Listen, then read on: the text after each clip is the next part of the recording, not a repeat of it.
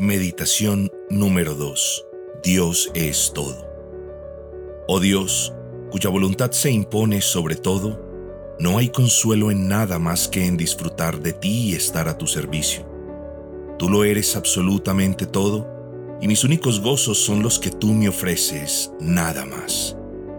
Me someto de buen grado a tu voluntad, sin importar cuál sea o cuál pueda ser en todos los aspectos y si me pides que decida por mí mismo en cualquier cuestión, escojo ponerlo todo en tu mano, puesto que eres infinitamente sabio y no errarás allá donde corro el peligro de hacerlo yo. Me reconforta pensar que todo está en tus manos y me deleita confiarlo a ellas. Es, entonces, cuando la oración se convierte en alabanza y lo único que puedo hacer es adorarte y bendecirte.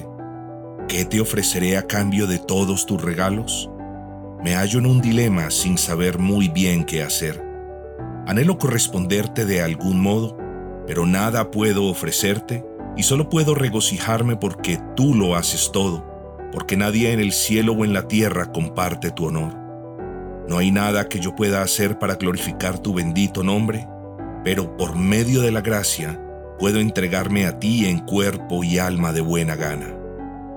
Sé que eres el autor y el consumador de mi fe, que toda la obra de la redención te corresponde solo a ti, que toda buena obra o pensamiento en mí es el resultado de tu gracia y tu poder, que el único motivo por el que obras en mí es para que desee y haga aquello que a ti te complace.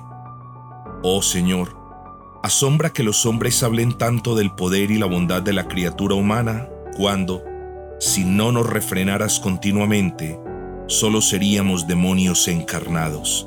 Esta amarga lección en carne propia me la has enseñado.